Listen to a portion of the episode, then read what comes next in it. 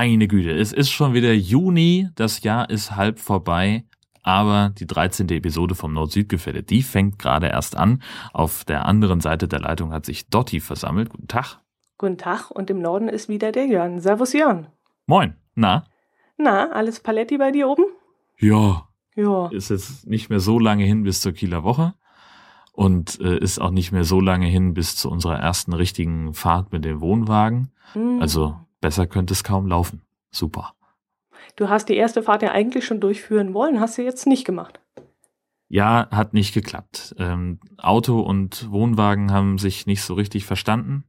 Die konnten nicht miteinander, also beide können blinken zum Beispiel und zeigen, dass sie bremsen oder so oder das Licht an ist, aber sie können das halt nicht zusammen und nicht gleichzeitig. Und deswegen ähm, ging das halt noch nicht und das Auto musste dann erstmal in die Werkstatt. Es lag definitiv am Auto, da war irgendwie was komisch und es äh, stellte sich raus, dass äh, unser Auto einen Kabelbaum hat, der für dieses Modell eigentlich, also der gehört da gar nicht rein. Da hat Mhm. irgendein Vorbesitzer hat Probleme mit der Elektrik gehabt, hat alles rausgerissen und hat da irgendwelche Kabel reingelegt, ähm, aber halt nicht die, die von VW für den Passat dieses Baujahrs vorgesehen waren. Mittlerweile sagt die Werkstatt, äh, tut der, was es soll, aber wenn wir uns wünschen, dass alles so ist, wie es mal gedacht war, dann müsste da ein neuer Kabelbaum rein. Okay. Da hast du aber auch noch nicht üben können, ähm, das Nee. Vorzelt aufzubauen. Nee, wir haben das Vorzelt noch nicht aufgebaut, wir haben den äh, tatsächlich noch nicht mal selber angehängt bisher, den Wagen, äh, weil sich einfach, der steht jetzt halt bei uns äh, auf dem Parkplatz und äh, steht da gut und warum sollten wir den schon mal angehängt haben? Wir haben einfach, wir sind noch nicht dazu gekommen. Wir werden das jetzt, äh, bevor wir einmal losfahren, richtig, werden wir das nochmal ausprobieren, an- und abkuppeln und so weiter und dass wir das mal gemacht haben und in Ruhe vor allen Dingen mal gemacht haben. Ähm, und ja, dann geht's im Prinzip auch schon los auf große Fahrt. Aber die Innenausstattung ist komplett, oder? Ja, Ja. also wir haben jetzt, äh, also wir werden jetzt halt für die ersten Fahrten noch das normale Porzellangeschirr aus der aus der Küche mitnehmen.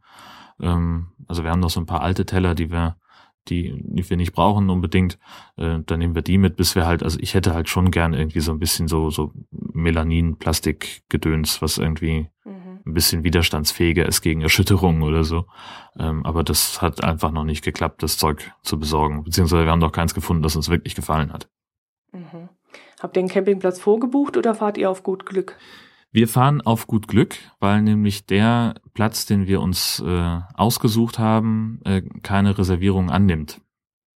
Mhm. Speziell, also das ist halt auch einer in der Nähe von Kiel und der nimmt speziell rund um die Kieler Woche keine, ähm, keine Reservierung an. Aber unser Trick ist, wir fahren einfach schon vier Tage bevor es losgeht hin und äh, haben dann auf jeden Fall einen Stellplatz sicher. Das wäre ja dann schon nächste Woche, oder? Genau, wir fahren am Super. Dienstag. Oh, da hast du schon Urlaub. Ich noch nicht. Ja. Äh, Also Urlaub habe ich noch nicht. Ich muss dann noch mal arbeiten in Kiel zwar, ähm, aber das ist dann, also das ist ja dann viel angenehmer, wenn ich äh, äh, quasi von Kiel nach Kiel fahren muss, Mhm. als dass ich dann irgendwie von Heide nach Kiel muss. Die, ich meine, das ist, ob ich jetzt 20 Minuten fahre oder eine Stunde, ist schon ein Unterschied. Mhm. Also ich habe mir eine Urlaubsplanung schon vorbereitet. Bremerhaven fangen wir ja an und Cuxhaven, da habe ich einige Sehenswürdigkeiten rausgesucht, die mich interessieren und es wird zeitlich sogar richtig knapp für uns alles anzugucken. Es gibt dann auch noch ein Altstadtfest in Stade, das ich mir gerne anschauen möchte. Es muss auch eine sehr schöne Altstadt haben. Und dann habe ich geschaut, was ich denn in Kiel so anschauen kann. Und ich muss ehrlich sagen, ich war ein bisschen, ein klein bisschen enttäuscht. Denn äh, Kiel scheint so gar nichts an Sehenswürdigkeiten zu haben. Ich habe jetzt mal das Ehrenmal in gesu- gefunden. Mhm. Dann das Grusellabyrinth in Kiel, das man anscheinend gesehen haben muss. ja, die das ist Kieler- aber schon wieder zu. Echt? Gibt's das gar Ja, nicht? also, ne, die sind umgezogen ah, nach Süddeutschland. ah. Da siehst du, dann ist das schon veraltet, was ich da Zumindest, gefunden habe. zumindest haben sie es vor. Ich war, hab das, ähm, warte mal, ich muss selber gerade mal gucken. Ähm, das war, mein letzter Stand war, dass sie eine Abschlussparty gemacht haben. Kurz nach einem Umzug in eine neue, größere ähm, Geschichte, Mhm. ähm, in ein neues, größeres Gebäude, ähm, haben sie, na, Mensch, googeln sollte man schon können, ne? Grusel, Labyrinth. So. Ähm, da haben sie das dann äh, relativ zeitnah danach, ich glaube ein, zwei Jahre danach, haben sie gesagt, äh, ach, wisst ihr, wir ziehen doch um. Ja, und die sind nach NRW gezogen. Mhm. Okay, also ist das auch. Kannst du das schon wieder streichen? Ja. ja. Dann Kieler Woche, deswegen fahren wir ja hin, das ist klar, das haben sie auch, äh, ist auch angezeigt worden. Dann habe ich noch das Aquarium gefunden. Das gibt's aber noch, oder? Ist das auch? Das Aquarium gibt es noch und das ist wirklich nett. Also das Echt? ist jetzt nicht nicht riesig, mhm. ähm, aber das ist halt, das ist tatsächlich äh, sehr. Also ich mag das gerne, ähm, weil sie da äh, so ein bisschen auch die Lebensräume an Nord- und Ostsee nachbilden. Also du hast halt so die die Flachwasserzonen von Nord- und Ostsee zum Beispiel ähm, und hast die die ganzen Tiere, die sich da so rumtreiben, ähm, die kannst du da halt in einem vergleichsweise natürlichen Habitat mhm. ähm, sehen. Und was ich total mag, ist das Heringsbecken. Ähm, das ist nämlich einfach, das ist, weiß ich nicht, das ist so, so eine riesige Tonne, so rund, ah, mhm. verglast und da mhm. schwimmen Heringe immer im Kreis. Und die mussten tatsächlich erstmal ähm, lernen, wie sie da im Kreis schwimmen können. Ach, ich dachte, das wäre ihnen angeboren. Angeboren ist denen, dass sie gegen den, gegen den Strom schwimmen. Und sie lernen es natürlich dadurch, dass sie eine künstliche Strömung da reingebaut haben. Aber mhm. grundsätzlich, ja. Also ich kenne so ein Ding von Teneriffa, da gibt's ja diesen Loro-Park, glaube ich, und da haben sie auch so ein Ding aufgestellt und ich fand das wahnsinnig faszinierend, wie die wirklich im, im Gleichschritt da im Kreis drehen. Das war wirklich beeindruckend. Ähm, wie ist denn das mit dem Aquarium? Ich habe sowas ähnliches in Büsum gesehen, im, wie heißt das Ding? Blanker Hans, kann das sein? Nee. Das Blanke Hans ist der, der, da geht's um Sturmfluten. Da waren aber nicht, auch, auch äh, Fische drin und auch einheimische Fische wurden da gezeigt und das fand ich auch sehr interessant eigentlich. Möglicherweise. Ich war da ehrlich gesagt noch gar nicht. Nee. Weil das, also Blanke Hans ist halt irgendwie so ein Schlechtwetter-Tipp. Wenn man so gar nicht mehr weiß, was man mit sich anfangen soll, dann geht man in Blanken Hans. Mhm. Ja, Schlechtwetter haben wir nicht, wenn wir im Urlaub sind. naja, da würde ich mich zur Kieler Woche auch nicht unbedingt drauf verlassen. Nee, nee, wenn wir kommen, wenn Englein eine Reise tun, dann kommt schönes Wetter. Botanischer Garten, ist das sehenswert? Super. Echt? Also wenn man wenn man Pflanzen mag, äh, ganz toll. Ähm, da kann man sehr gut hingehen. Ähm, was ich mag, ist vor allem auch äh, dieser ganze Gewächshauskomplex, wo sie irgendwie zigtausend verschiedene Klimazonen nachgebildet haben. Also zigtausend, nee, ist klar. Ne? Also da ist halt irgendwie so ein Tropenhaus und Savanne und Sahara und mhm. so ein mhm. Kram. Ähm, und dann eben dieser riesige Garten, der da angelegt ist mit ganz vielen verschiedenen Pflanzen. Mhm. Was so ein bisschen ein Geheimtipp ist, ist der alte botanische Garten. Der ist ein bisschen versteckt. Mhm. Ähm, in der, ja, nee, Innenstadt ist falsch. Also an der Kiellinie. Ganz in der Nähe vom Aquarium übrigens. Mhm. Ähm, da kann man immer noch durchgehen. Das ist eine, eine Anlage, die auch noch äh, ganz normal gepflegt wird, so als Park. Und das ist tatsächlich etwas, wo man zwar ziemlich zentral noch in der Stadt ist, auf eine Art, aber doch seine Ruhe hat. So eine Ruheoase. Das finde ich richtig gut. Mhm. Schön, dann haben wir ja schon ein paar Anlaufstellen, die wir ja. dann. Und zum Aquarium fällt mir ein, gegen 14 Uhr solltet ihr da da sein und dann draußen die Seehundfütterung mitmachen. Also das, die ist auf jeden Fall täglich und ich glaube an manchen Tagen sogar zweimal und da steht auch ein Schild am Seehundbecken, zu welchen Zeiten die Viecher gefüttert werden. Mhm, mh. Also das äh, ist, wenn man das einmal, wenn man, wenn man lesen kann, ist es schwer zu verpassen. Ich bin schon sehr gespannt, wie voll es dann sein wird während der Kieler Woche, ob dann halt solche Aktionen wie Aquariumbesuch oder botanischer Garten äh, überhaupt Sinn ergeben oder ob das dann zu voll ist. Aber wir sind ja noch ein bisschen länger drüber hinaus über die, die Kieler Woche und vielleicht werden wir das dann in den zweiten Teil des Urlaubs verlegen. Ja, also ähm, ich würde jetzt mal sagen, das müsste eigentlich, also botanischer Garten ist überhaupt gar kein Problem. Ähm, das ist tatsächlich auch ein bisschen ab vom Schuss. Ähm, da werdet ihr keine, keine Probleme haben, dass es da zu voll ist. Das kann ich mir nicht vorstellen.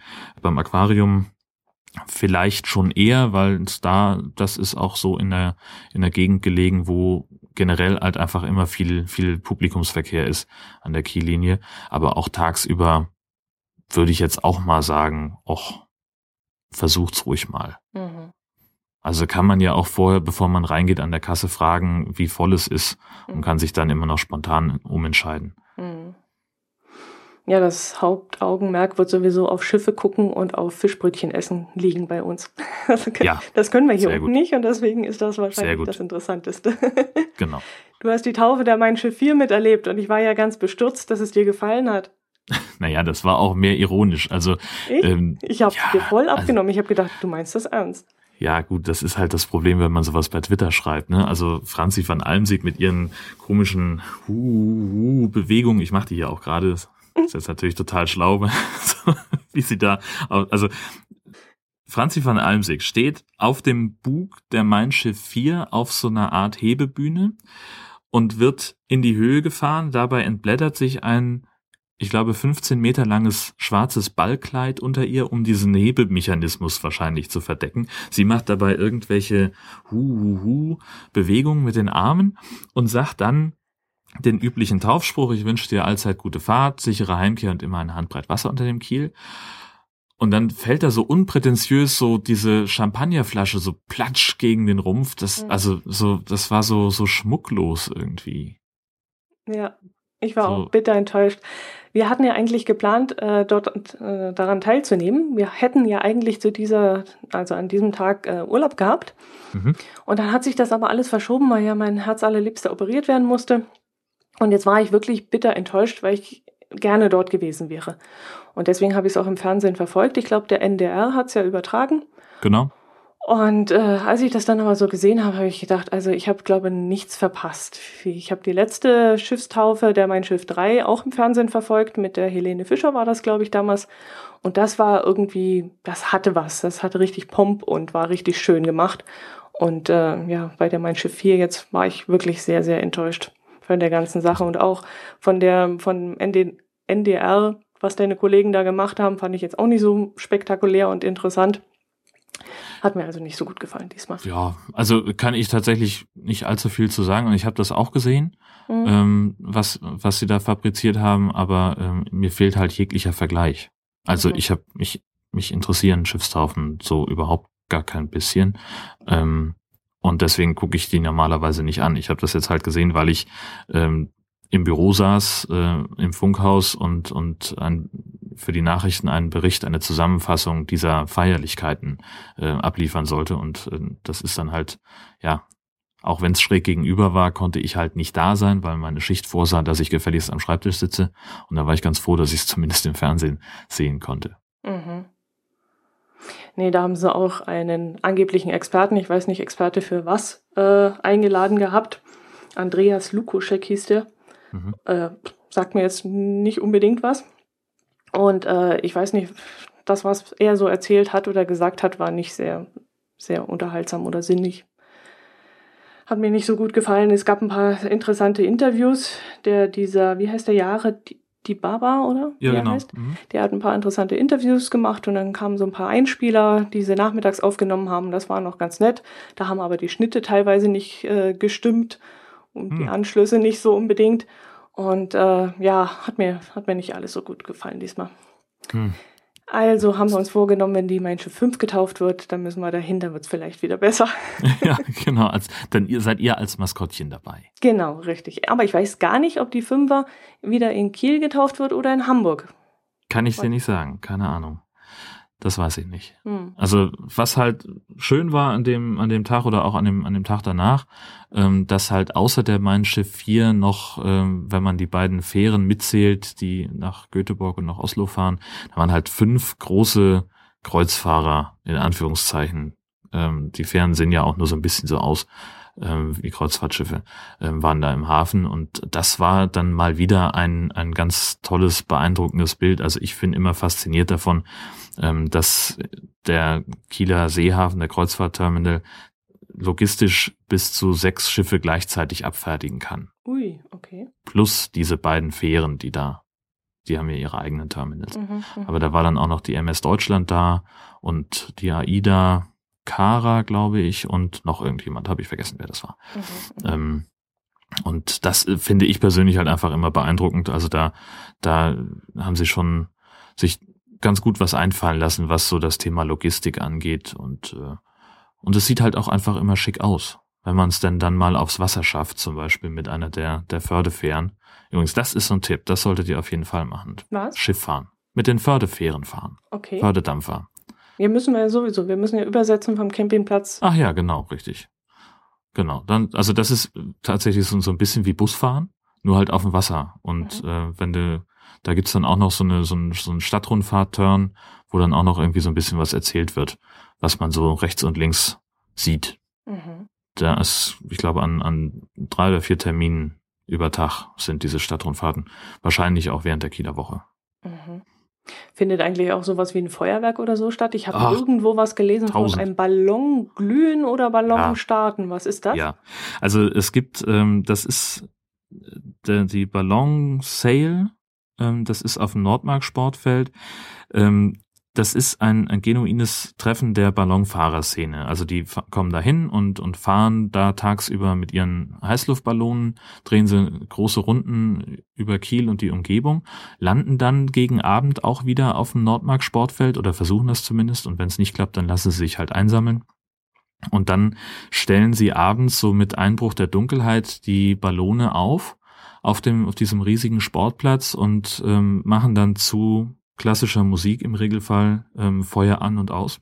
Das war eine ganze Zeit ein ziemlicher Geheimtipp und entwickelt sich jetzt in den letzten Jahren, ich sag mal so in den letzten na, vier, fünf Jahren hat sich das immer mehr zu so einem richtigen Magneten entwickelt, dass sie das also jetzt jeden Abend machen, dass da auch jeden Abend dann ein ziemlich großes Feuerwerk danach ist, ähm, das, vor dem sich das Abschlussfeuerwerk auch überhaupt kein bisschen verstecken muss. Also das oder also die die geben sich nichts die beiden. Ähm, und das ist schon also das ist ein echter Tipp. Hm, Da An werden wir aber nicht hingehen Abend. können.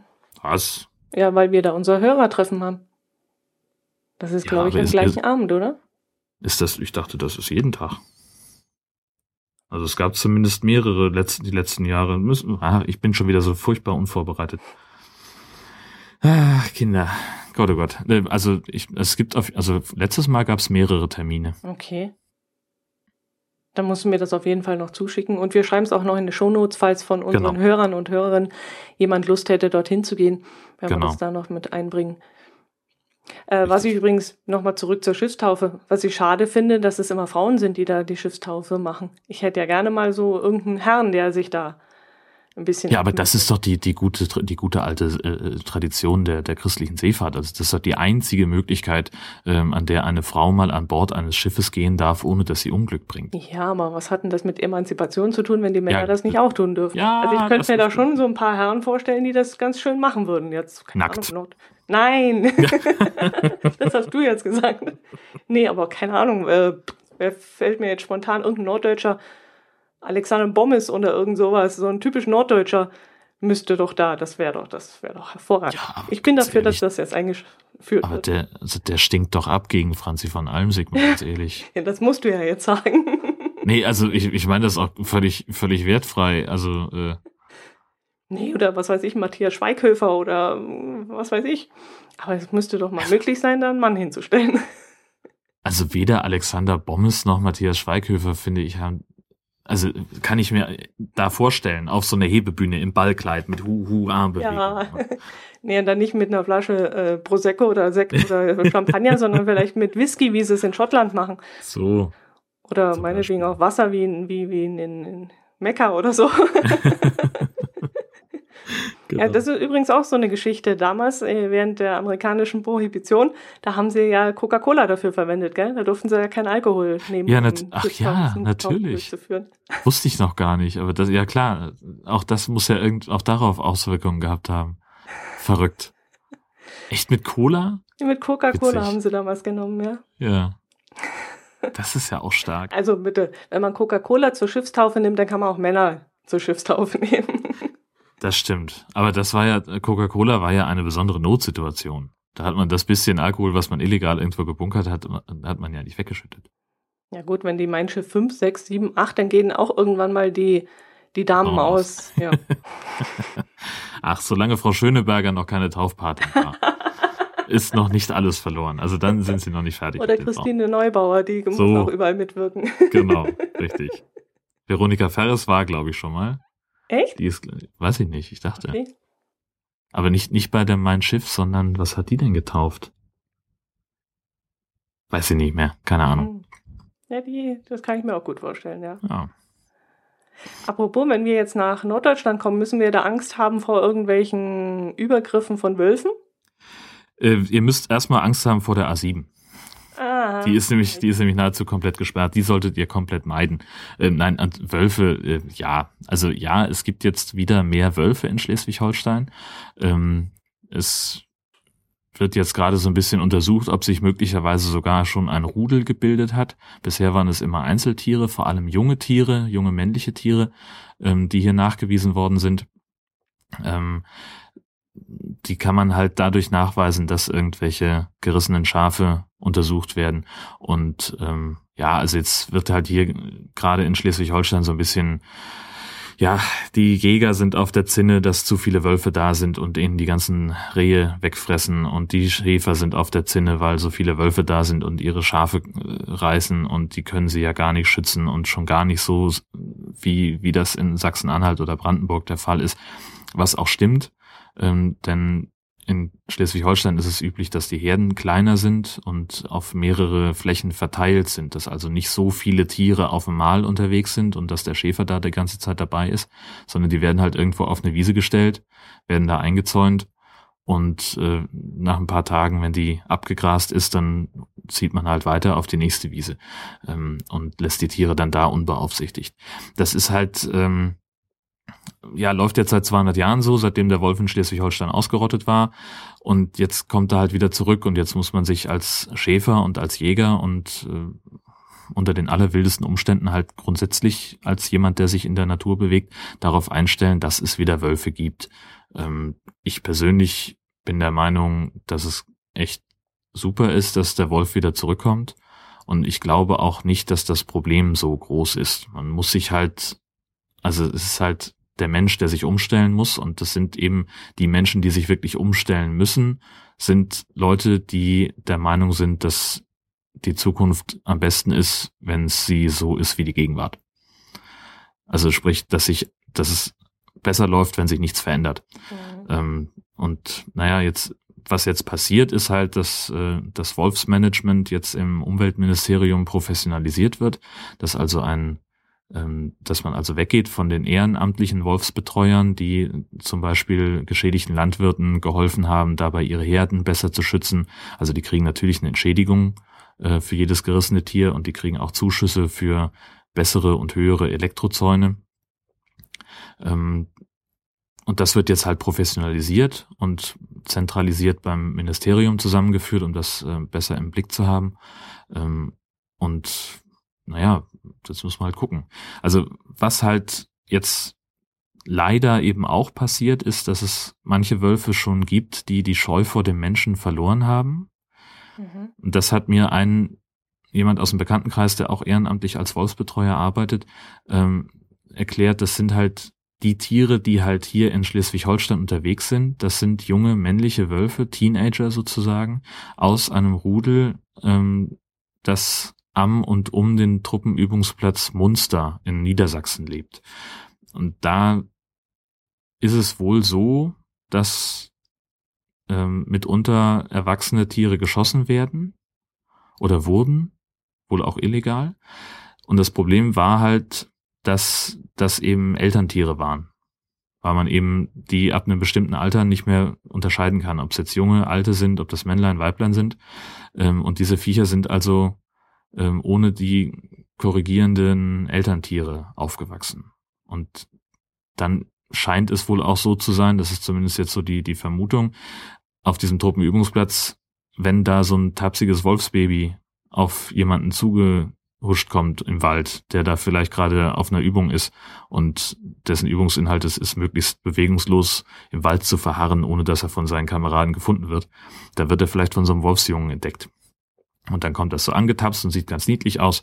Und dann sieht das vielleicht auch so ein bisschen verhungert aus und man gibt ihm was zu futtern. Und dann versteht der Wolf plötzlich den Menschen als Futterautomaten. Hm. Und das ist das, was jetzt eben wohl auch sich nach Schleswig-Holstein ja, übergesiedelt hat, dass also Wölfe völlig unbeeindruckt von, von menschlicher Gegenwart, sei es durch, durch eingezäunte Schafsherden marodieren oder auch, äh, weiß ich nicht, am Straßenrand entlanglaufen, obwohl da Autos fahren. Ähm, das ist natürlich ein völlig untypisches Verhalten. Denn eigentlich ist der Wolf jemand, der den Menschen meidet. Mhm. Und das scheint jetzt gerade bei einigen Tieren nicht mehr der Fall zu sein, weil da halt irgendwo doofe Fehler passiert sind. Und jetzt müssen wir halt irgendwie gucken, wie wir damit umgehen. Mhm. Und die Jäger sagen halt, die müssen ins Jagdrecht, die müssen geschossen werden dürfen. Ähm, und die anderen sagen, nein, auf gar keinen Fall. Und ach, es ist kompliziert. Mhm. Ja, aber ist das bei euch so hochgekocht oder war das gar nicht so wild? Weil ich habe ja die Information von meiner Kollegin gekriegt, die äh, jetzt nach Norddeutschland zieht Ende des Monats und die hat gemeint, es sei schon ein riesiges Problem, weil äh, er natürlich auch Kälbchen und, und Pferde angreift und so. Ähm, mich hat's da schon ein bisschen gegruselt, weil wir haben ja das Erlebnis mit dem Bären damals gehabt, der da von Slowenien, Slowenien rübergekommen ist, der Bruno. Mhm. Ähm, ich sage mal, ja, ein Wolf macht mir jetzt nicht so viel Angst, wie es der Bär jetzt gemacht hätte. Also vom Bären hätte ich schon wesentlich mehr Respekt als vom Wolf. Aber ähm, wenn denn dann ganze Gruppen dort oben bei euch auftauchen und hm, ich weiß nicht. Ja, also ist das gesagt, ein Problem wirklich? Also ich kann es nicht hundertprozentig einschätzen. Die einen sagen, es ist auf jeden Fall ein Problem und es ist auch ein Problem für den Menschen. Ähm, ich glaube da eigentlich nicht so sehr dran, weil diejenigen, die das sagen, das sind halt Jäger und Schäfer. Hm. Und äh, die haben eben ein, auch ein, ein Interesse daran, dass der Wolf in einem möglichst schlechten Licht dasteht, weil sie halt ja sich sonst eben selber bewegen müssten, sich selber verändern müssten. Ähm, und die haben eben auch ein Interesse daran, dass der Wolf möglichst schnell und möglichst umfassend wieder verdrängt wird. Also ich bin da so ein bisschen zwiegespalten. Es gibt tatsächlich jetzt, also das ist ja nachweisbar, ähm, seit sechs Jahren, vor sechs Jahren wurde der erste Wolf wieder in Schleswig-Holstein überhaupt nachgewiesen. Und jetzt häufen sich dann tatsächlich die Fälle, ähm, dass immer mehr Wölfe hier auftauchen. In der Regel sind die wohl, man kann die ja nicht so hundertprozentig überwachen, ähm, sind die wohl auf der Durchreise nach Dänemark, verbreiten sich eher nach Norden hin. Ähm, aber es gibt wahrscheinlich auch welche, die dann halt hier auch immer mal rumstromern. Sowohl von Norden zurück ihr Revier nach, nach Schleswig-Holstein ausdehnen, als auch von Süden. Das scheint tatsächlich so zu sein.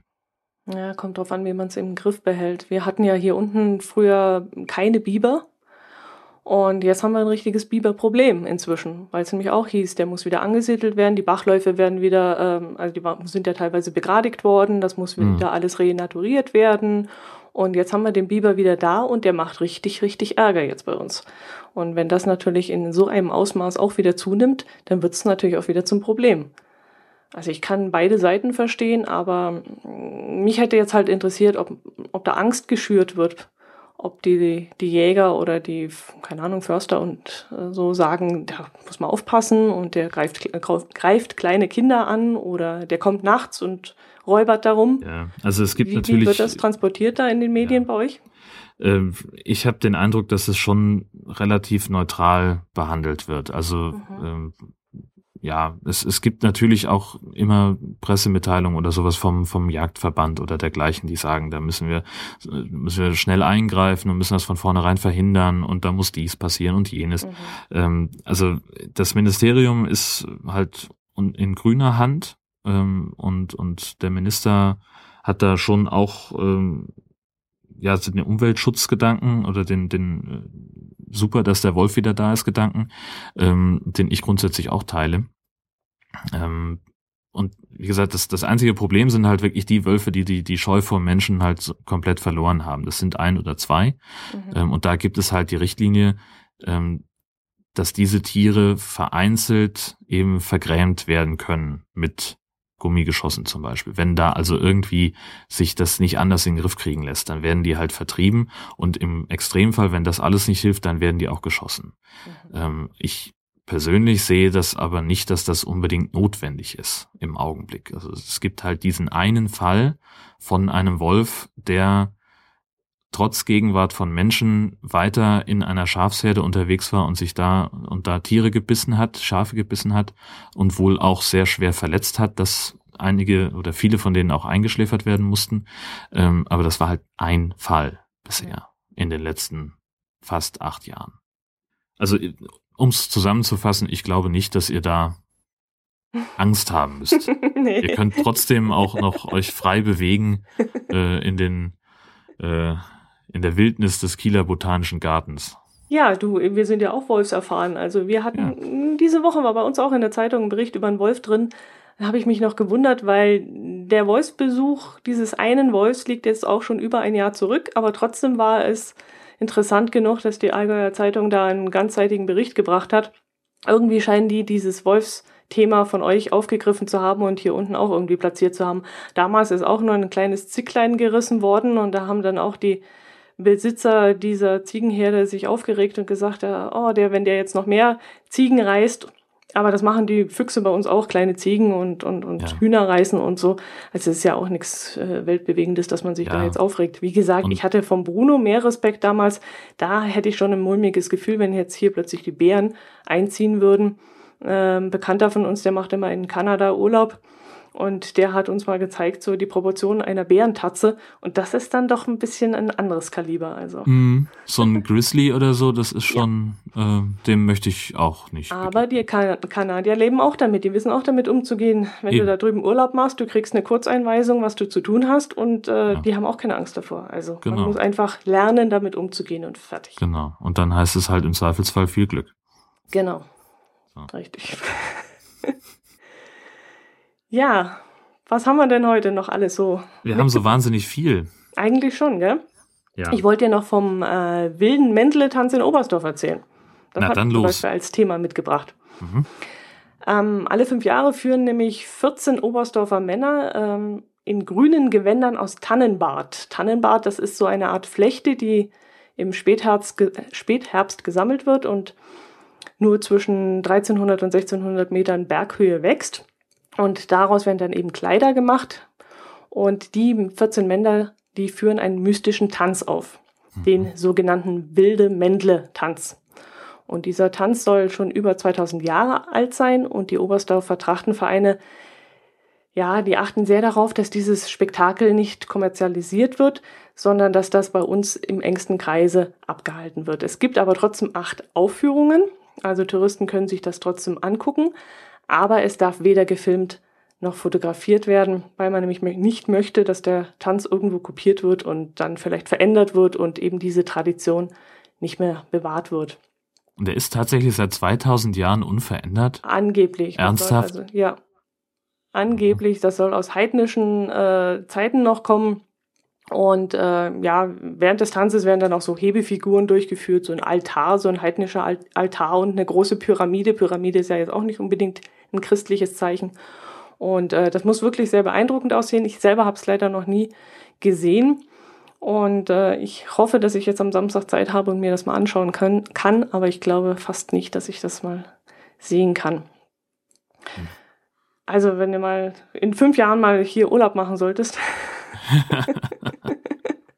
den heidnischen ja. Männertanz. Vielleicht lassen sie ja, dich ja mittanzen. Ja, genau. genau.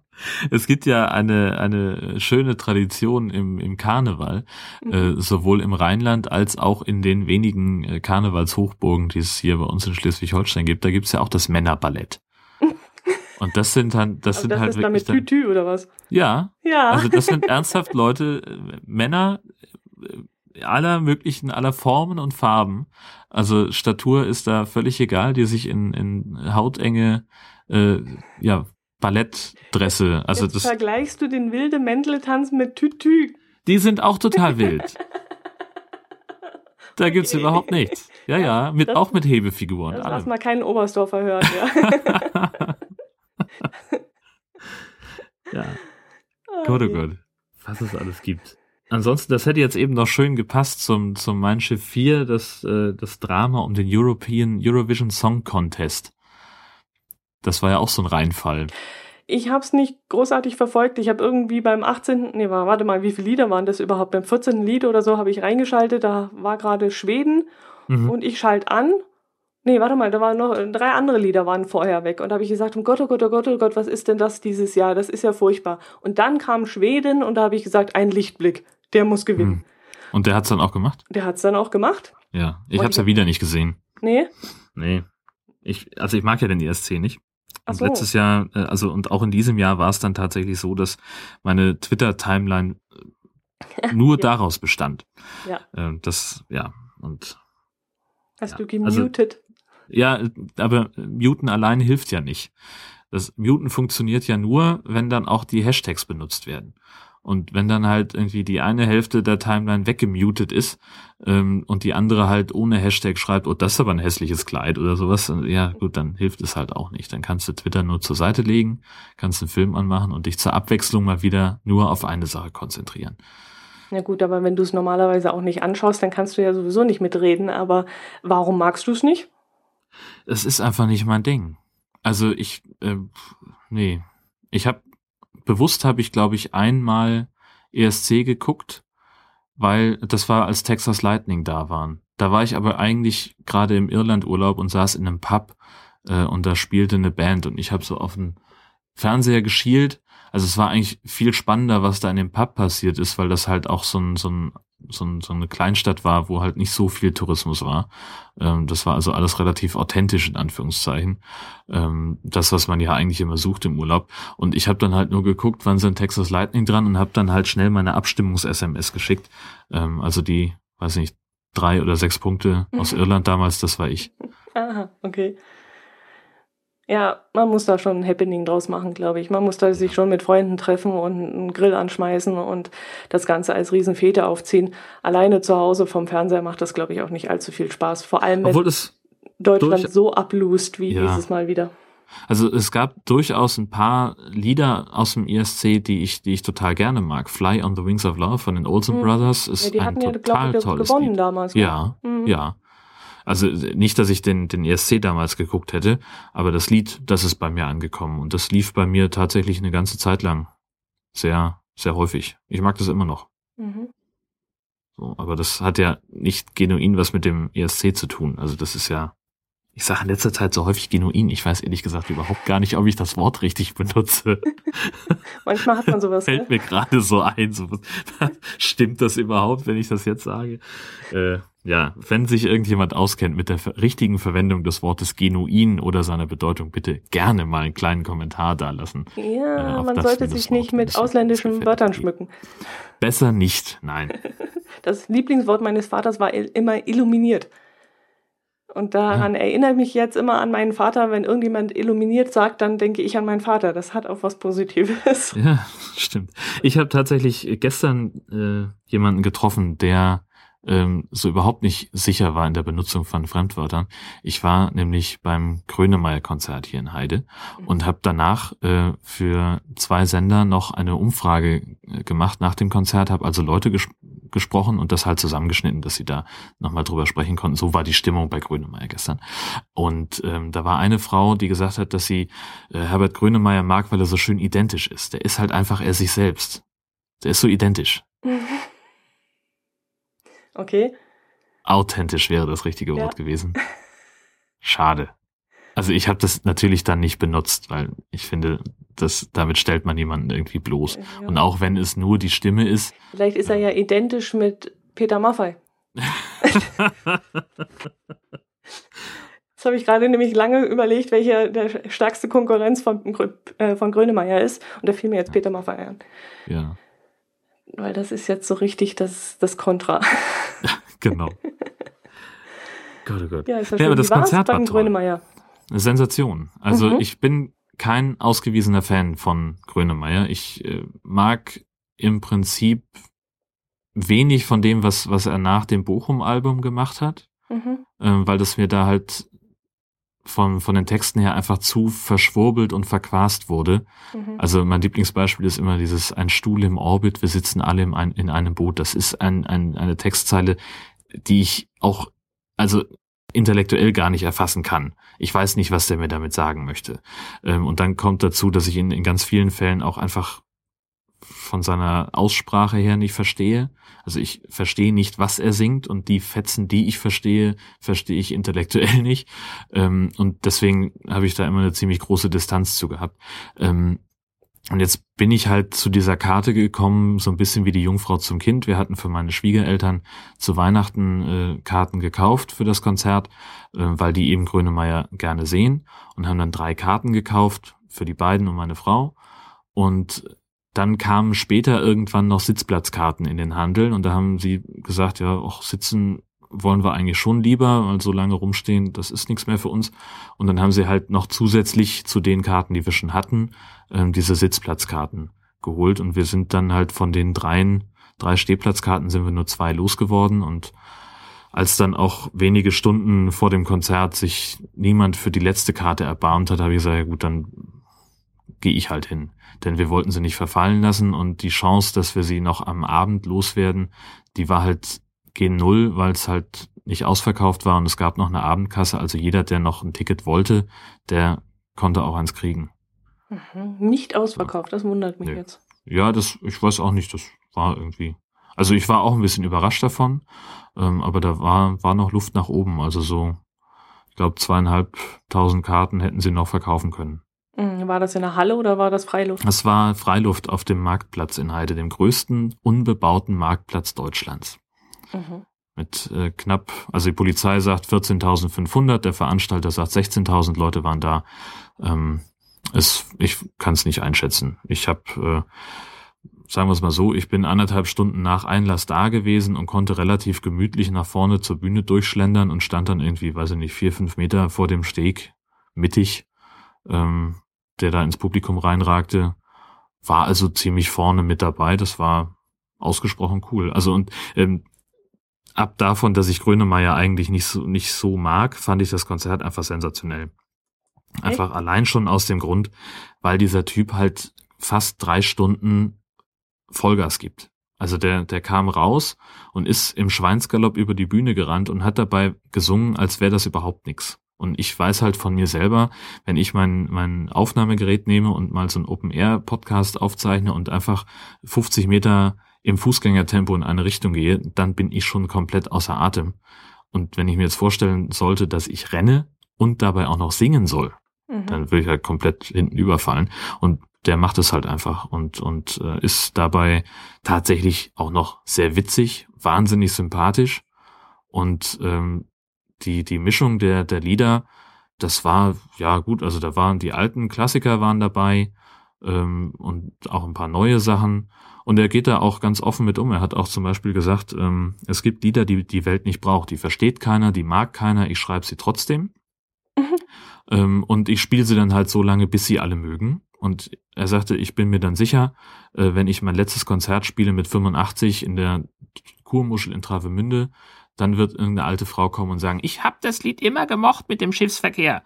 Hat er tatsächlich genauso erzählt ähm, und hat dann auch Schiffsverkehr gespielt. Das ist auch eben eines dieser Lieder, die ich, wo ich nicht weiß, was er mir damit sagen will. Mhm. Aber das ist halt, ja, vielleicht ist das auch das, weiß ich nicht, was ich mit, mit vieler Darstellen der Kunst habe, dass die Kunst halt ist, dass eben beim Betrachter irgendwas entsteht, während er es betrachtet. Mhm. So, das ist, weiß ich nicht, keine Ahnung. Aber also ich muss ja nicht jedes einzelne Lied von ihm mögen, ähm, um das gut zu finden, was er da auf der Bühne macht. Und ja, aber insofern, es ist schon wirklich schwierig geworden, ihn zu verstehen oder seine Lieder irgendwie zu deuten. Und man möchte ja, ja schon den Text irgendwie verstehen oder für sich zu deuten. Jeder deutet ein Lied ja auch anders. Ja. Und, und äh, gerade dieses, wie hieß es denn damals? Ich meine, jede Frau hat mal mit Halt mich, ge Halt mich hieß es, glaube ich, mhm. geheult und Liebeskummer gehabt. Also das waren ja. wenigstens noch Lieder, die man für sich deuten konnte und so hindringen konnte, wie man sich ja. gerade gefühlt hat. Ja. Aber die Lieder, die aktuell, ich verstehe sie auch nicht, da schließe ich mich ganz deiner Meinung an. Ich verstehe sie nicht und kann sie auch nicht so hinbiegen, dass ich daraus etwas verstehen genau. kann oder ziehen kann. Ja. Das finde ich also, wahnsinnig schade das, das ist es auch. Also, wie gesagt, ich würde mir aus dem Grund halt kein Album oder sowas von ihm kaufen. Ähm, aber ich würde trotzdem jederzeit wieder zu einem Grönemeyer-Konzert gehen. Einfach, weil das ein cooles Erlebnis ist. Mhm. Weil er einfach, ähm, der rockt einfach. Der ist eine coole Sau. Ähm, und du siehst einfach, dass er, dass er da total begeistert ist von dem, was er macht. Ähm, und, und, also, ich meine, der hat irgendwie zehn Zugaben gespielt. Mhm.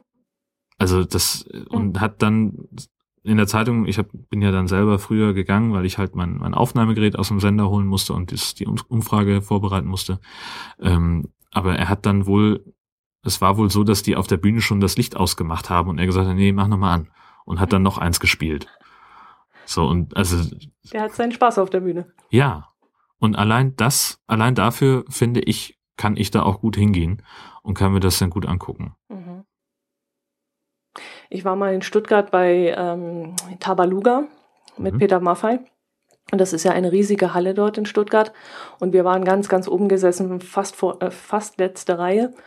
Und dann kam dieser kleine Mann da auf die Bühne Und das war ein irres Gefühl, wie viel Ausstrahlung dieser Knirps da hat, dieser Peter Maffei, mhm. als der da auf die Bühne gekam, äh, kam und dann angefangen hat zu singen. Und die Lieder von Tabaluga, die haben ja wirklich eine Aussage gehabt. Und das war ja nicht ja. nur ein Märchen für Kinder, sondern auch für Erwachsene. Und ähm, das war das war eines meiner schönsten Erlebnisse, so etwas zu sehen.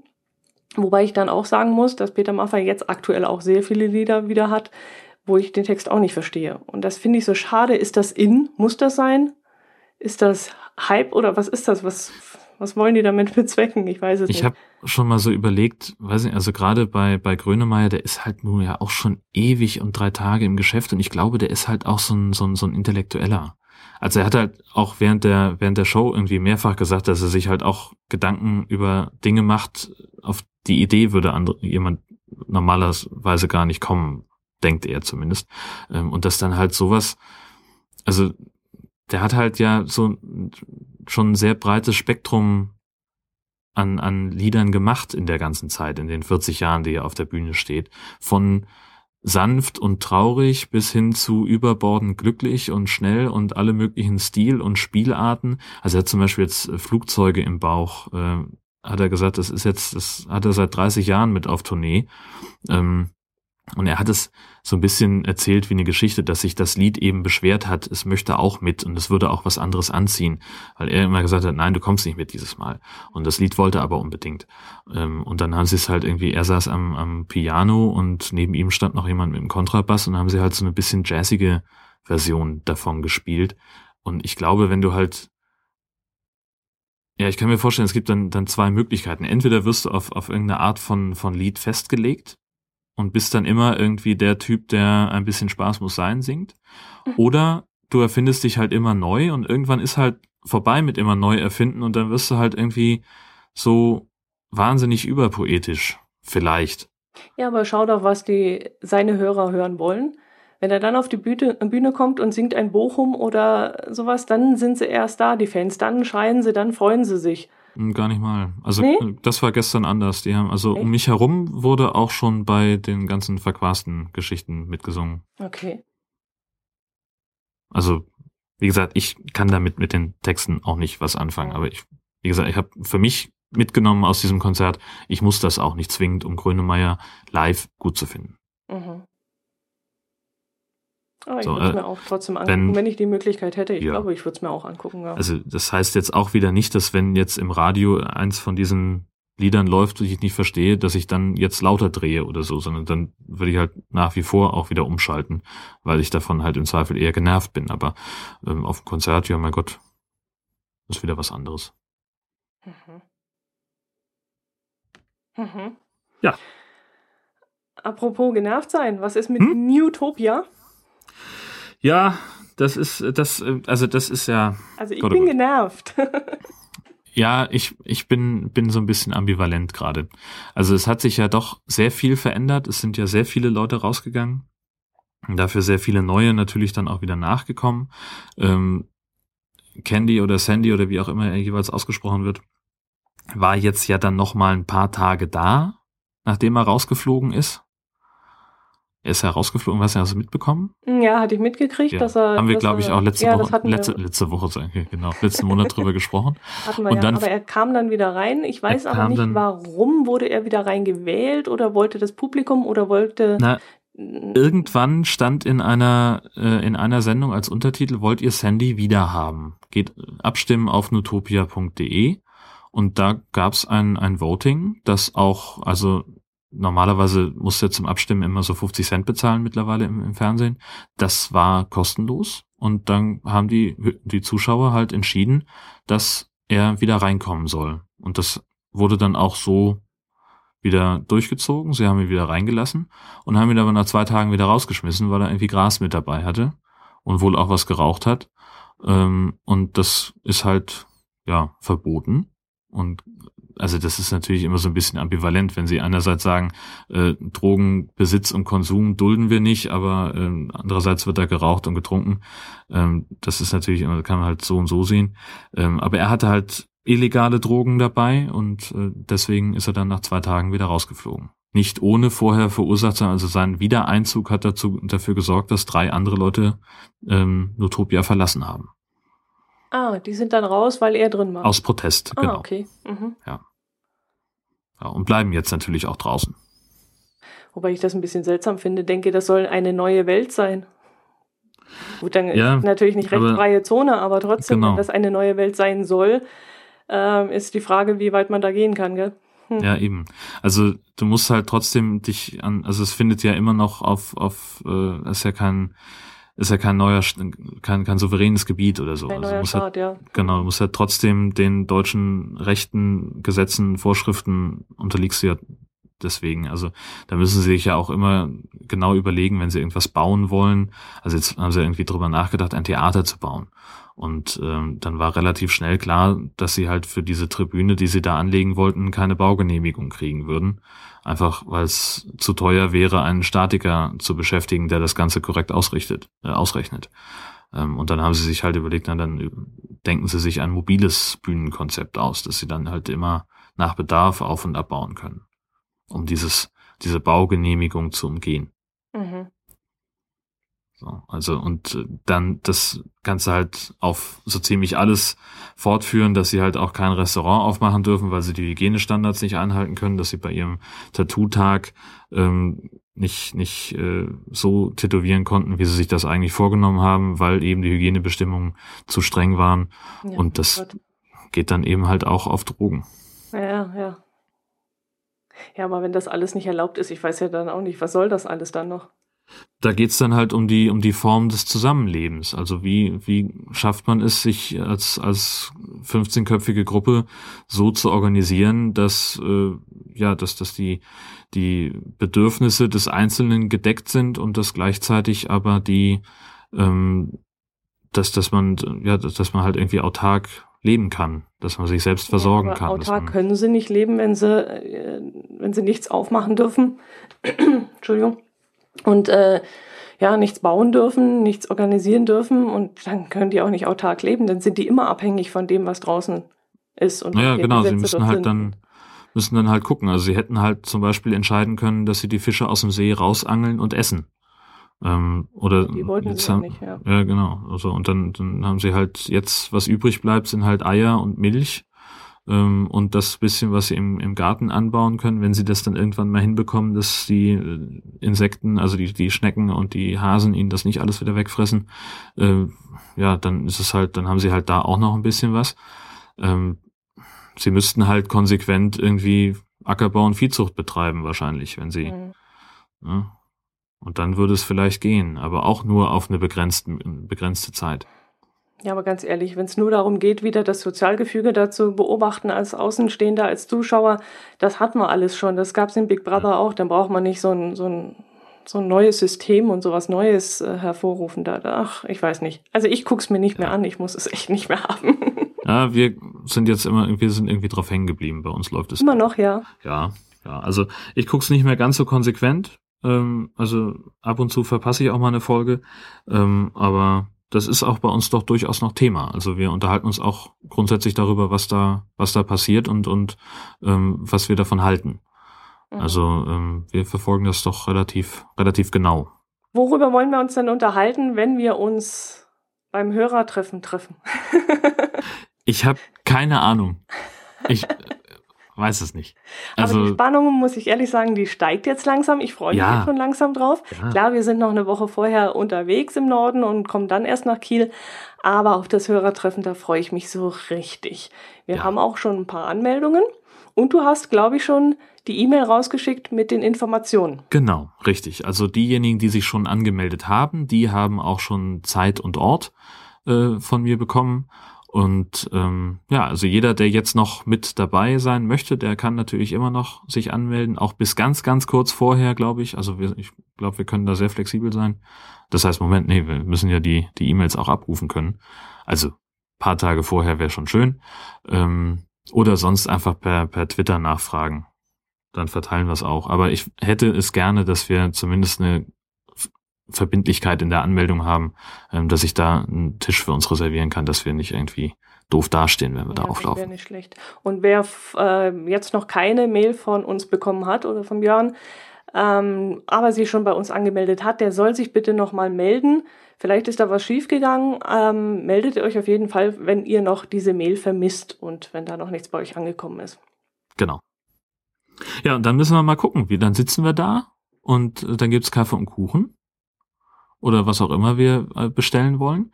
Und äh, dann? Ich überlege gerade, wie man uns erkennen soll oder wie wir uns erkennen sollen. Wir haben noch ein kleines Problem, dass wir nicht wissen, wie wir aussehen, wie unsere Zuhörer aussehen. Was also müssen wir machen, man ein, uns erkennt? Ja, also einer, der sich angemeldet hat, den kenne ich und den okay. erkenne ich dann auch. Das ist also nicht so sehr das Problem. Aber das ist halt auch nur der eine. Und äh, dann sind auch noch welche, die dich zumindest beim Cruise Tricks ähm, Hörertreffen gesehen haben. Richtig, ja, die werde ich dann auch wieder erkennen, das ist richtig. So, dann sind wir also schon mal, ich glaube, insgesamt fünf, die sich dann erkennen und die anderen müssen sich dann nur der größten Gruppe anschließen. Aber das kann halt auch schief gehen. Das kann auch schief ah, gehen. Wer weiß, wer sich da an dem Tag noch trifft. Das könnte natürlich genau. peinlich werden. also wir müssen uns noch irgendwas einfallen lassen, wie wir uns erkennen. Irgendein Weiß ich nicht. Ich werde irgendwas schon, Auffälliges tragen. Ja, ich hatte schon überlegt, ob ich eine bayerische Fahne mitnehme. Das Problem ist, dass ich keine habe, weil ich mich mit der bayerischen Flagge nicht so unbedingt identifizieren kann. Ich bräuchte eigentlich eine Allgäuer Fahne, aber so viel ich weiß, gibt sowas nicht. Ja. Ähm, ich habe dann Kollegen gefragt, ob ich ihre Fahne haben könnte und die waren dann allerdings wieder so gepolt, dass sie gesagt haben, nee, die gebe ich nicht her. also leider auch nichts. Es wird keine bayerische Fahne in Kiel wehen, leider. Naja, leider. Hm. Hallo?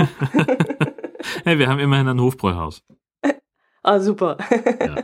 Hätten wir ja da hingehen müssen. Das ja, wäre dieses norddeutsche, das, das Nord-Süd-Gefälle gewesen. In das Norddeutschland stimmt. eine süddeutsche Richtig. Gaststätte besuchen. Also ich habe mal in, in Hamburg im Hofbräuhaus gesessen, weil ich, weil ich da mit einer Reisegruppe als, als Fahrer hingefahren bin, ähm, als, als Busfahrer und ich war so entsetzt. Mhm. Ähm, weil das, also ich weiß nicht, war mal als, als vor Ewigkeiten war ich mal in München im Hofbräuhaus, ähm, aber auch nur, weil wir halt dann gesagt haben, na gut, da muss man halt mal da gewesen sein. Und dann saßen wir da irgendwie relativ verloren und haben irgendwie eine Maß Spezi getrunken und sind dann wieder gegangen, äh, weil uns das alles sehr, sehr schräg und komisch vorkam. Und ähm, das Hofbräu in Hamburg, das hat halt so, ach, ich weiß nicht, da, man wird halt so, so abgefertigt und ich weiß nicht, ob es daran lag, dass es halt irgendwie eine, eine Touristengruppe war oder halt, dass, dass mehrere Reisegruppen da waren an dem Tag. Aber es gab halt irgendwie Nürnberger mit Kraut und Kartoffelbrei. Und es war halt mm. alles so aus der Dose, wie es schlimmer nicht sein kann. Ja. Und so, also für Tüten Kartoffelbrei und, und Dosensauerkraut, äh, da muss ich nie ins Restaurant gehen. Ja, aber auch sowas ist ja nicht wie, wie war das Wort vorhin? Nicht authentisch, sondern? Nicht, nicht identisch, genau. nicht identisch. Ich weiß nicht, wenn man wirklich das richtige Bayern erleben will, dann darf man da bestimmt nicht hingehen. Das ist so dieses übertouristische. Nee, Dieses Klischee Bayern halt. Ja, ist, ne? so, ja genau. Der ja. amerikanische Präsident kommt oder die, die G7 mm. kommen zu Besuch und wir fahren erstmal zu Leuten mit Gamsbad und, und so, äh, ja. Genau, und trinken alkoholfreies Bier aus dem falschen Weizenglas und ah. Ja, genau. Geht und dann, nicht. ich glaube, die, die New York Times war, war die einzige, die die entscheidende Frage gestellt hat, warum trinkt Obama um 11 Uhr vormittags Bier? Haben sie gemacht, so. ja? Ja, ja. Die okay. Schlagzeile gab's. Okay. Mit ihm, wie er grinsend das Weißbierglas hochhält. Ja, die Weißwurst muss man auch vor 12 Uhr essen. Also es passt ja schon. Ja. Zumal, also der, der Bürgermeister von äh, Grün hieß, glaube ich, die Gemeinde. Mhm.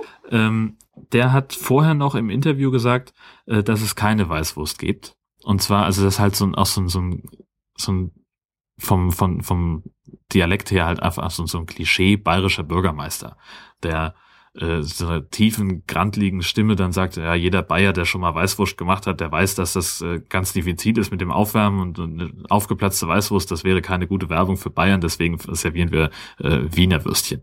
Äh, am Ende gab es dann aber doch Weißwürste. Gab's doch. Ich dachte äh, eben nicht, weil diese ganze Delegation sich sonst blamiert hätte. Ich dachte nur, der Mann von Frau Merkel, von unserer Bundeskanzlerin, der hätte noch Weißwürste gegessen, aber sonst dachte ich eigentlich, die anderen hätten alle was anderes gekriegt. War das nicht Schweinsbraten oder Ich habe Keine Ahnung. Ich habe auch, also ich habe das ja auch wieder nur äh, in den äh, im Fernsehen verfolgt. Ja, ich habe es gar nicht verfolgt. Ich habe nur dann hinterher die, die, Berichterstattung, so was das jetzt für Bayern gebracht hat und ähm, ja, ob das jetzt eine Werbung für uns war oder nicht. Und was ich dann natürlich gesehen habe, den ganzen Abzug von den Polizisten. Äh, da sind natürlich ganze Konvois von Polizeiautos bei uns über die A7 wieder Richtung ja. Norden gerollt. Ich war etwas irritiert, als ich eines Morgens zur Arbeit gefahren bin und vor mir ein Polizeiauto mit Wiesbadener Nummer war. Äh, das war dann an dem Montag, also ja. an dem Wochenende nach dem G7-Gipfel und also es waren auch Bundespolizisten aus Schleswig-Holstein da, auch ja. Bereitschaftspolizisten, die aus Schleswig-Holstein kamen. Ja. Selbst das. Mhm. Ja. Also ich glaube irgendwie 12, 15.000 Polizisten aus ganz Deutschland. Schon ein ich habe nicht gelesen, ja, aber ja. war schon viel. Ja. Aber ist ja alles friedlich verlaufen und äh, was hat der Kollege gelesen? Die Demonstranten hätten freiwillig das, das Gebiet geräumt, weil es ihnen einfach zu heiß war. Ja, das, das, muss das ist aber so auch ein, ein sehr schlauer Trick einfach. Ja. Wenn, du, wenn du nicht willst, dass, dass äh, jemand demonstriert. Also du kannst natürlich als, als Politik, äh, dann, kann, dann kannst du halt auch nicht sagen, ihr dürft nicht demonstrieren, das wäre ja verfassungswidrig, also sagt man, klar dürft ihr demonstrieren, selbstverständlich, gerne, aber halt nicht hier, sondern 40 Kilometer weg. Und ja. äh, dann haben sie halt das Protestcamp in eine Gegend verlegt, also die Demonstranten durften dann irgendwo zelten, wo es halt keinen Schatten gab. Ja. Und dann mussten sie halt auch nicht, dann durften sie auch nicht überall, also haben wir irgendwie so, so einen Sternmarsch oder sowas gemacht, ähm, zum Demonstrationsort, der aber nicht in Sicht oder Hörweite von diesem Schloss sein durfte. Mhm. Ähm, und dann haben sie am Tag drauf den Demozug abgesagt, weil sie halt vorher schon so weit gelaufen waren, dass sie halt einfach völlig kaputt waren bei der Hitze. Mhm. Also es ist natürlich total schlau, das so zu machen, klar. Mhm. Wobei sie anscheinend sehr zufrieden waren über das Ergebnis, was da jetzt angeblich zustande kam. Ja, die selber.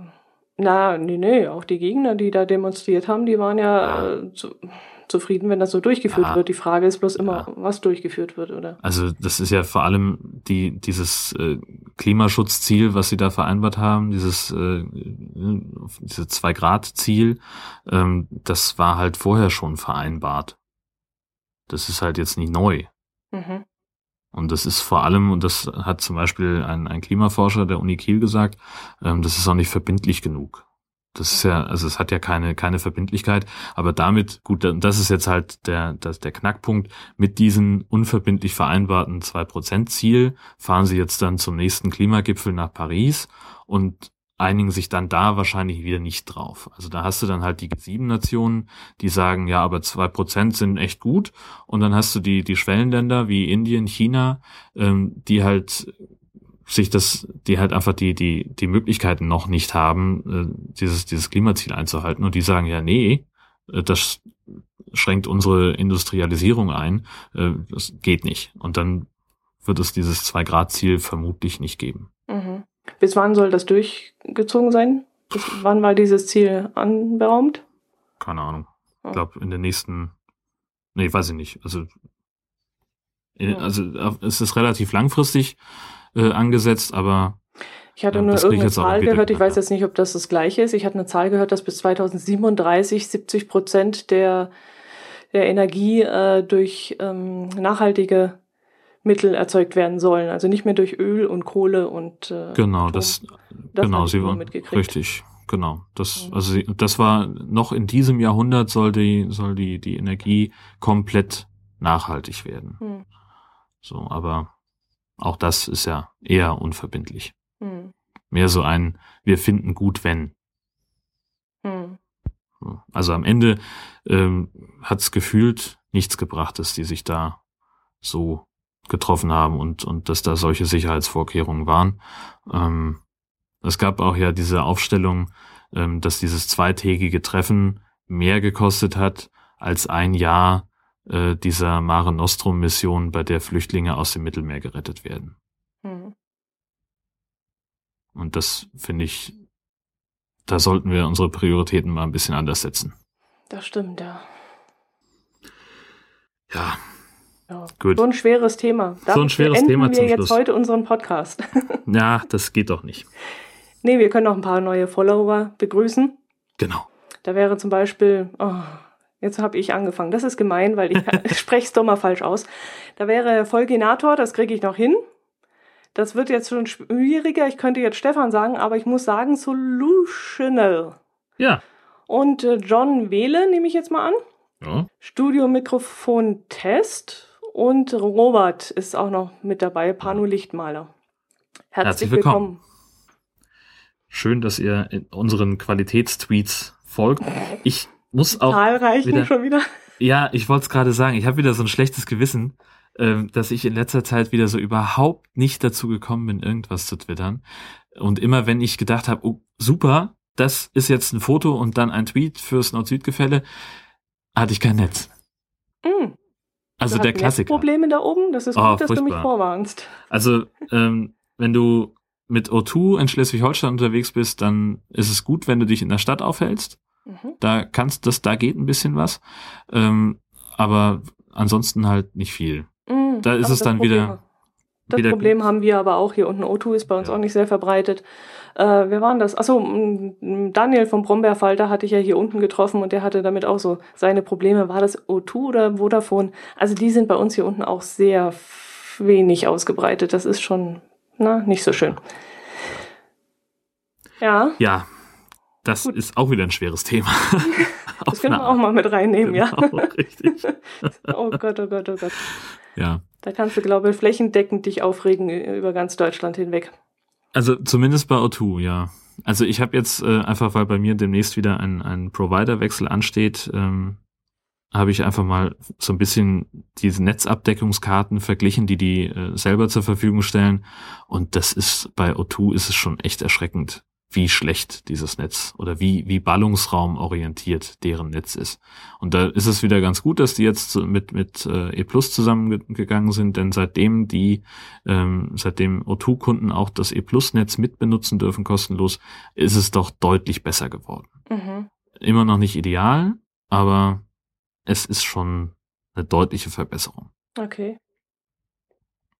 Ja. Und hier äh, in Schleswig-Holstein sieht's für mich im Augenblick nach Vodafone aus. Mhm. Okay. Nicht, also auch wegen der guten Netzabdeckung, aber hauptsächlich, weil ich auch einen Mitarbeitervertrag über die ARD kriege Mhm. und äh, dann fast nichts dafür bezahle. Im Vergleich zu jetzt jedenfalls. Also mehr Leistung für ein Drittel des Geldes ist einfach ein Totschlagsargument. Mhm. Ja, da, wir können hier nur von guter Netzabdeckung träumen und auch so WLAN zu Hause ist eine Katastrophe bei uns gerade. Hm. Wir haben, glaube 3,6, äh, weiß ich nicht, ist das Upload, Mbit Upload oder Mbit Download? Weiß ich jetzt nicht, da kenne ich mich zu wenig aus. Wir haben jetzt ein, gehört, dass es äh, in unserem Kreisstadt könnten wir 50 Mbit kriegen. Mhm. Das versprechen sie, sind aber im Endeffekt, glaube ich, nur 20. Aber wäre ja immer noch wesentlich besser als das, was wir hier haben. Und ich verzweifle echt manchmal, wenn ich irgendeine Folge vom Podcast hochladen muss. Ich verzweifle. Ich muss den teilweise den Rechner über Nacht laufen lassen und darf dann nicht vergessen, den, den, den Bildschirm, also den, na, wie heißt das? Den Standby-Modus. Ja, ne? Standby-Modus auszumachen, Mhm. weil der teilweise fünf Stunden rechnet, bis das, bis mal 20 MB hochgeladen sind. Mhm. Äh, ist eine Katastrophe. Und Ja. wenn ich mich so dran erinnere, wie wir äh, die Schiffsreise gemacht haben, ich bin in Reykjavik in den Hafen ausgestiegen, gleich mal geguckt, wo es WLAN gibt, damit ich ein paar Podcasts runterladen kann. Hab dann meine Podcast-Liste, da waren zwölf Neuerscheinungen, angeklickt und denk mir, Mist, funktioniert nicht. Ich denn jetzt die nächsten drei Tage überbrücken? Und da guck waren sie schon da. und da waren die schon da. Ja, Zwölf auch- Podcasts innerhalb von anderthalb Minuten oder, oder 40 Sekunden oder so runtergeladen. Es war unglaublich. traurig sowas, ja. Ja. Ach Gott, was wir jetzt natürlich vergessen haben, fällt mir gerade noch ein, sind äh, unsere kuriosen Automaten. Da ist ja auch wieder ein bisschen was Mm. gekommen. Das reichen wir einfach nach. Okay. Dann machen wir eine Sonderfolge. Dann äh, würde ich sagen, dauert es jetzt nicht mehr lange, bis wir uns sehen. Genau. Am Und- 27. war das? 27.06., der zweite Samstag der Kieler Woche. Ähm, ich sag's nochmal, wer sich noch anmelden möchte, einfach eine E-Mail schreiben an das-nord-süd-gefälle. Äh, nicht Punkt, sondern at gmx.de. Genau. Wir würden uns freuen, wenn da noch ein paar mehr kommen würden, wenn wir uns äh, alle zusammen zusammensetzen können bei Kaffee und Kuchen oder was immer wir da gerade zu essen kriegen. Der Jörn hat es ja noch nicht rausgelassen, was man da so essen kann. Da, doch, natürlich, da kannst du Kaffee und Kuchen essen. und auch es gibt halt solche, solche kleinen Snacks, so, ähm, Ah, so, ich bin doch nicht so eine Süße, ich mag's doch lieber deftig. da gibt's auch was. Wurstsalat, bayerischen. Nee, Fischbrötchen. auch nicht. Ach, Backkartoffel und sowas. okay, das ist in Ordnung. Halt. Gut. ich freue mich drauf. Völlig zu Recht, das wird super. Super. Ich wünsche dir eine ganz tolle Woche und schon jetzt äh, einen schönen äh, Urlaub. Danke. Und dann bis bald. Bis bald. Servus. Tschüss.